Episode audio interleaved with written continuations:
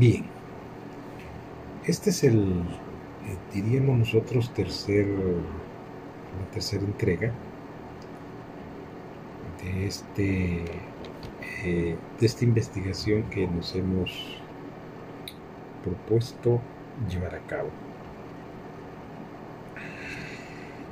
Hemos visto así a vuelo de pájaro el tema de Sodom y Gomorra. Hemos establecido claramente cuál es el verdadero problema que tenía, no el ficticio, no el engaño, no lo que le quieren meter a la gente que, que supuestamente por lo cual los castigó Dios, sino que nos hemos tratado de apegar casi literalmente a lo que está escrito y a lo que está dicho por Dios. Y como este es un tema bien complejo, no hemos podido eh, hacer una investigación más profunda de los pormenores, de las circunstancias y de todo lo acaecido en esas cuatro ciudades, porque no es esa la idea. La verdad que se generaron una cantidad extraordinaria de preguntas, pero como ese no es el tema, no podemos eh, entrar de lleno en él. Ah, hoy hemos querido dar un paso más con relación a este asunto de, del castigo, del juicio, y hemos querido, o estamos queriendo, mejor dicho, eh, traer a colación, eh, llamar la atención, hacer pensar a la gente con relación a este asunto del pecado. No vamos a discutir la doctrina del pecado porque tampoco es el tema y nos llevaría una cantidad extraordinaria de podcast que creo que no es el momento. Si tenemos la intención, estamos creando la estructura, eh, diría yo, didáctica para poderla compartir, pero no es el momento. Hoy hemos querido centrarnos un poco en algunos principios que tenemos que aprender de la vida, sin olvidar y siempre recordar que hay pesos y contrapesos que nos permiten de una u otra forma tratar de no alejarnos de la verdad que es lo más importante, no la teoría, la doctrina, la filosofía, la teología, bueno, puedo decir muchas cosas y no tendría sentido. Sino que la idea es que entendamos los principios que rigen a las Sagradas Escrituras. Y uno de los principios que quisiéramos compartir con ustedes hoy es el principio de la prelación de la autoridad. Un tema extraordinario, un tema créanme, fascinante, pero que tampoco podemos eh, profundizar porque no es el meollo del asunto. Cuando hablamos de la prelación, hay una doctrina bien interesante que se ha desarrollado en la escritura, no la han desarrollado ni los paulinos, ni los pedristas, ni los juancistas, ni ninguna otra hierba. No, esta ha tenido que venir de otra forma. Y este principio de la prelación de la autoridad es, fundamental entenderlo porque si no vamos a caer en un montón de errores, eh, en un montón, mucho engaño, en mucha mentira y podríamos hasta el final eh, crear mucha herejía y eso no es correcto. Siempre hemos creído que la verdad a toda costa. No importa el costo que haya que pagar, la verdad a toda costa. Entonces cuando nosotros hablamos de la prelación de la autoridad nos referimos en términos prácticos, obvio quisiéramos dar toda una cátedra de esto, pero también no es el tema. Pero cuando nos referimos a esta prelación de la autoridad nos referimos a de dónde nace la autoridad y cómo esta autoridad pasa de mano en mano. Y que le da importancia y que no le da importancia tenemos como punto de partida, como un hecho sin discusión, es un hecho, o sea, no, va, no está en discusión, no está en análisis, no está en posibilidad, no está en, en discusión, que Dios es el creador de la autoridad. De Él emana toda la autoridad. Y cuando yo me refiero a autoridad en las escrituras, es una cosa bien amplia, uh, increíble, pero no voy a entrar a eso. Entonces, si Dios el Padre es el creador de la autoridad,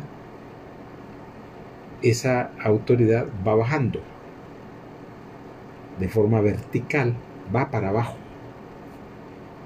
Y eso significa cuando habla el Espíritu Santo, baja, cuando habla el Mesías, baja, cuando hablan los arcángeles, baja, cuando hablan los ángeles, baja, cuando hablan los, los querubines, los serafines, bueno, no voy a entrar a ese asunto tampoco.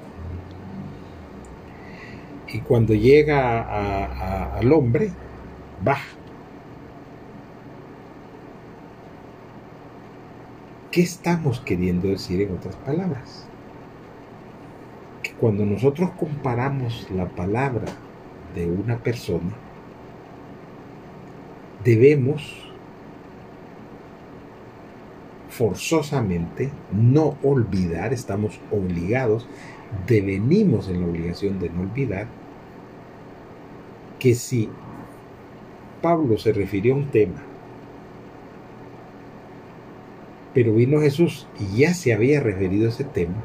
Lo que dijo Pablo a mí no me interesa. Me interesa lo que dice el Mesías. Si Pedro dijo una cosa, pero el Espíritu Santo ya había hablado sobre ese asunto, a mí no me importa lo que diga Pedro. Además, no me interesa. Me interesa lo que diga el Espíritu Santo, porque tiene la prelación, tiene el privilegio de que a él se le debe de oír, se le debe observar y se le debe respetar y los demás van descartándose. Y eso se da mucho en el nuevo pacto.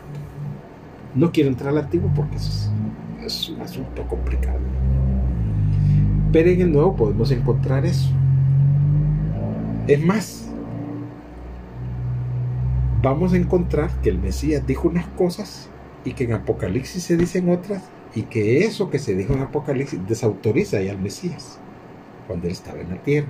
Ojo, cuando él estaba en la tierra como ser humano y Dios se pronunció sobre el tema, ya lo que dijo el Mesías pierde relevancia, porque ya se pronunció la máxima autoridad. Entonces, esto es lo que nosotros queremos decir a grandes rasgos con relación a la prelación de la autoridad. Que si Pablo dice una cosa y el Mesías dice otra, a quien debemos obedecer al Mesías y descartar a Pablo.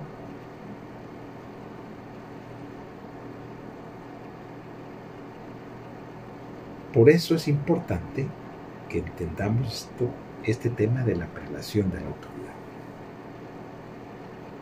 Porque si no lo entendemos, vamos a entrar en confusión. ¿Por qué? Porque muchos dicen cosas y nosotros tenemos primero que atenernos a lo que dijo Dios o lo que dijo el Espíritu Santo o lo que dijo el Mesías. Y de ahí para abajo. Vamos a poner un ejemplo de lo que estamos hablando.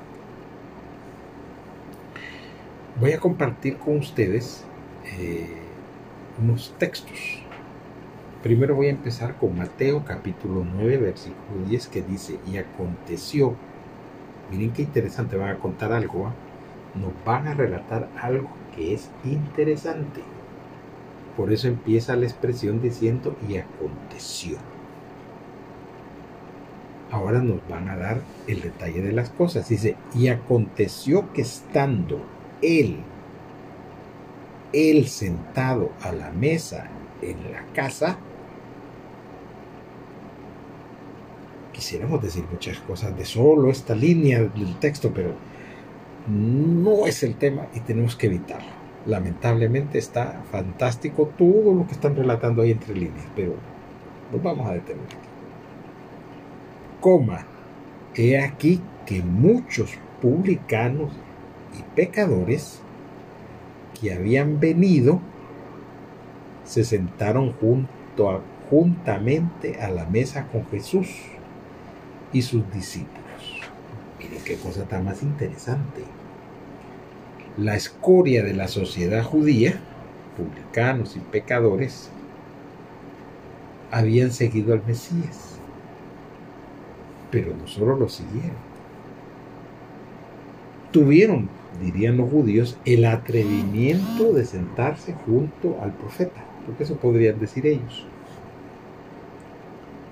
Y por eso el texto relata eso, que se sentaron juntamente a la mesa con Jesús y sus discípulos. Dice Mateo 9:11. Cuando vieron esto los fariseos, los fariseos dijeron a los discípulos, ¿por qué come vuestro maestro con los publicanos y pecadores? Miren qué interesante esta conversación. Aquí es donde nosotros podemos ver que ya los judíos tenían una percepción, una etiqueta, una identificación para este grupo de personajes llamados o identificados como publicanos y pecadores. Dice Mateo 9:12, al oír esto Jesús les dijo, los sanos no tienen necesidad de médicos, sino los enfermos. Mateo 9:13. Id pues y aprended lo que significa misericordia quiero y no sacrificio. Porque he venido a llamar, por, perdón, porque no he venido a llamar a justos, sino a pecadores al arrepentimiento. ¿Qué estamos viendo nosotros según los pesos y contrapesos? Y de acuerdo al tema que estamos tratando de la autoridad, de la prelación de la autoridad. Lo que estamos viendo es que para los fariseos, los publicanos y los pecadores estaban condenados, no los querían, no los soportaban, no eran parte de la sociedad de ellos, eran escoria. Pero para el Mesías, estos eran a los que él había venido a buscar, a publicanos y pecadores, no justos, como dice él mismo, porque no he venido a llamar a justos, sino a pecadores al arrepentimiento.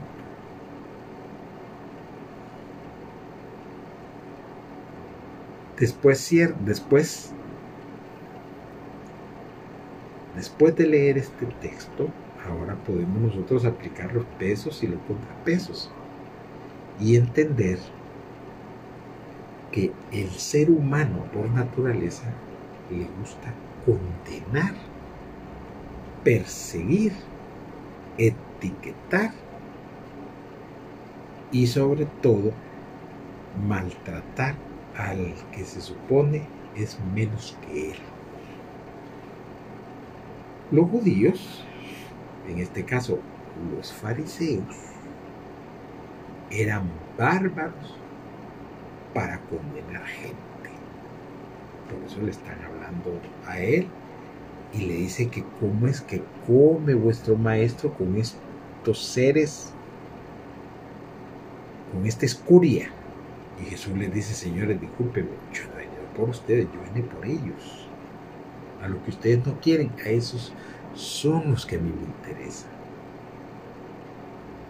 Veamos otro peso y contrapeso. Mateo 21, 31. Pregunta. ¿Cuál de los dos hizo la voluntad de su padre? Esa es la pregunta. ¿Cuál de los dos hizo la voluntad de su padre? Dijeron ellos, el primero.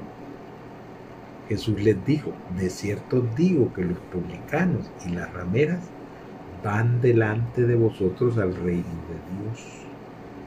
Y entonces, señores, y no es que estos les coria, y no es que esto nadie los quiere, y estos no son santos, no son dignos, no son perfectos, son pecadores. ¿Cómo es que van primero que los otros al reino de Dios?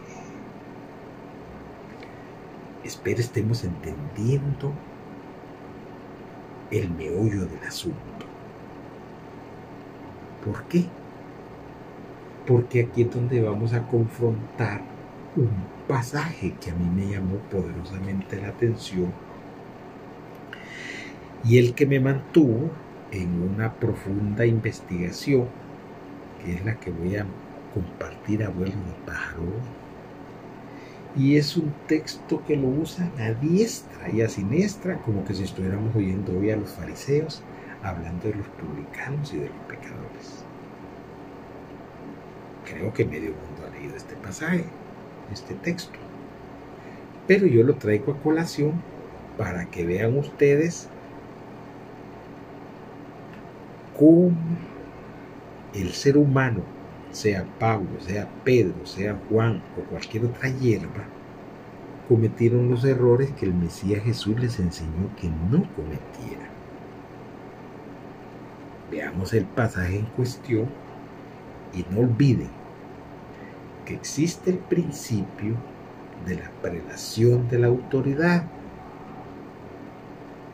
No se les vaya a olvidar eso. Segundo, no se les olviden los pesos contrapesos.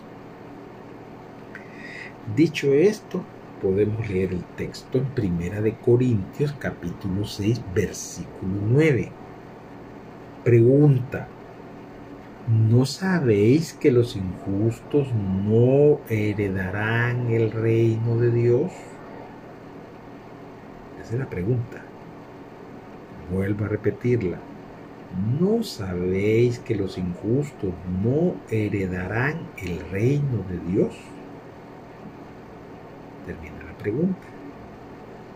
No erréis, ni los fornicarios, ni los idólatras, ni los adúlteros, ni los afeminados, ni los que se echan con varones. Sigue Primera de Corintios 6:10, ni los ladrones, ni los avaros, ni los borrachos, ni los maldicientes, ni los estafadores heredarán el reino de Dios. ¿Quién está hablando en este texto? Entendemos que Pablo, el Paulino. ¿Qué está haciendo Pablo? Inventándose todos los pecados que Dios no va a perdonar y por lo tanto no son eh, merecedores de heredar el reino de Dios. ¡Wow! Cualquiera que lee esto los han condenado a todos. Pero, como hemos aprendido, que una cosa es lo que diga Pablo y lo más importante es si Dios ha dicho algo al respecto. Porque aquí vienen los pesos y los contrapesos y viene la prelación de la autoridad. Si Dios se ha referido en este asunto, lo que diga Pablo a mí no me importa, no me interesa. Pero yo necesito investigar, averiguar si ya se ha tratado este tema y si lo trató Dios. Entonces, en mi investigación, que fue una investigación eh, bastante larga, de la que solo estoy compartiendo unos eh, trazos, unos cortos, porque eh, si no, pues me llevaría a tener que hacer un montón de podcasts, pero esa no es la idea. Entonces, este pasaje de Primera de Corintios, del 6 capítulo 6, del versículo 9 al 10, tiene un contrapeso. Miren qué cosa tan más interesante. Dios, que es el que juzgará a todo el mundo es el que define el pecado y es el que decide quién se salva y quién se muere,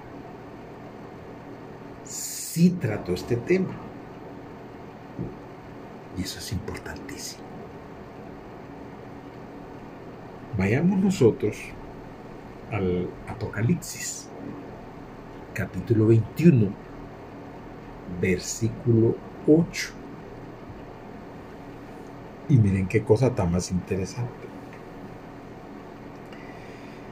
En Apocalipsis 21.8 dice lo siguiente, pero los cobardes e incrédulos, los abominables y homicidas, los fornicarios y hechiceros, los idólatras y todos los mentirosos tendrán su parte en el lago que arde con fuego y azufre, que es la segunda. ¿Les llama la atención este pasaje?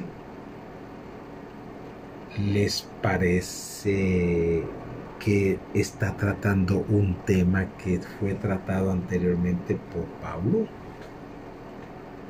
¿Les está enseñando lo que verdaderamente Dios condena? Porque en Primera de Corintios 6, del 9 al 10, se arrasó con medio mundo pero en Apocalipsis 21.8 la lista está ajustada. Y eso sí es interesante. Muy interesante, diría yo. Que la lista esté acortada. ¿Qué nos dice Apocalipsis 21.8? Desautoriza Primera de Corintios 6 del 9 al 10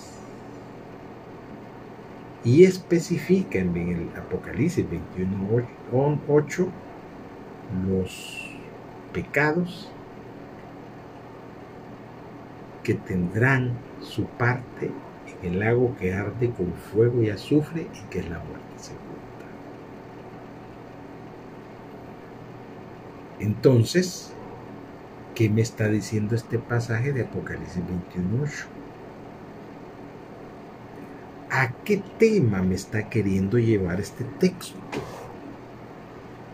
¿Por qué quedó en las Sagradas Escrituras, en este libro que creó Dios? Ya lo hemos sostenido y lo hemos discutido y lo hemos debatido. No lo vamos a hacer ahora porque ya eso ya lo estamos tratando en otro lugar, en otro, en otro tema. Pero como este texto que Dios creó esta revelación que le dio el Mesías tiene este apartado que a mí sí me ha llamado poderosamente la atención. Porque he llegado a la conclusión de que Dios desautorizó a Pablo y le dijo, mira, ve, deja estar inventándote que todos estos son pecadores. Los pecadores que vamos a nosotros a tronar, a castigar, a condenar son estos. Vos no tenés por qué andar hablando. Voy a estar inventando cosas. Pero, para que todo calce, necesitamos nosotros ver los pesos y contrapesos. Y entonces nos encontramos con otro pasaje en las escrituras muy reflexivo que me ha llamado poderosamente la atención. Este texto viene a, consolidar los pesos y contrapesos y la autoridad y la, relación de la autoridad.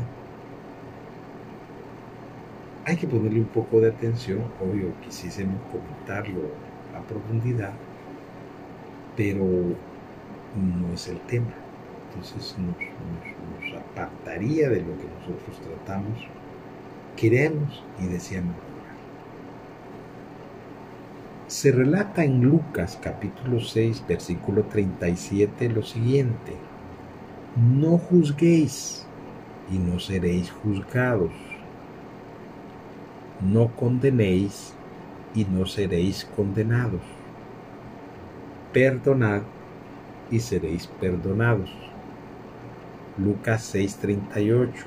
Dad y se os dará medida buena, apretada, remecida y rebosando darán en vuestro regazo, porque con la misma medida con que medís, os volverán a medir. ¿Qué nos está diciendo el Mesías? Que nosotros no somos quienes para estar juzgando a la gente. Que a nosotros no nos tienen condenando. Porque con la misma medida con que medimos, nos volverán a medir a nosotros y no nos va ¿Qué hemos aprendido nosotros de este estudio, abuelo de Pablo? Primero ya sabemos nosotros que Pablo se inventó pecados. Así, se los inventó. Claro, recuerden que Pablo era, eh, tenía ramalazo judío y los judíos son eh, terribles, persiguen a la gente despiadadamente, aunque cuando a ellos les toca, no les gusta. Entonces hemos aprendido que el, Pablo se inventó este montón que hoy tiene a un montón de predicadores condenando a medio mundo. Como en su tiempo, cuando estuvimos nosotros leyendo, en Mateo 9, del 10 al 13, los fariseos condenaban a los publicanos y a los pecadores. Bueno, Pablo, como era fariseo, entonces él no podía dejar de condenar a los demás que eran supuestamente diferentes a él. Y se inventó una lista de pecadores. Una lista de pecadores que tuvo que ser ajustada y corregida por la autoridad máxima que Dios en Apocalipsis 21.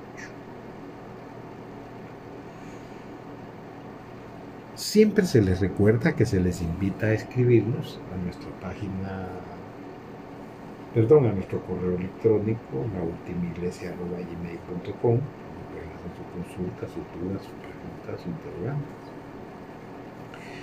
Y también nosotros los invitamos a, visitar la página web de la iglesia, es laultimiglesia.com. Yo espero que este corto estudio que hemos hecho haya aclarado algunas interrogantes. Hay mucho, mucha tela que cortar, hay muchas cosas que deben decirse, pero, pero el tema hasta ahora, como lo estamos manejando, solo permite esto.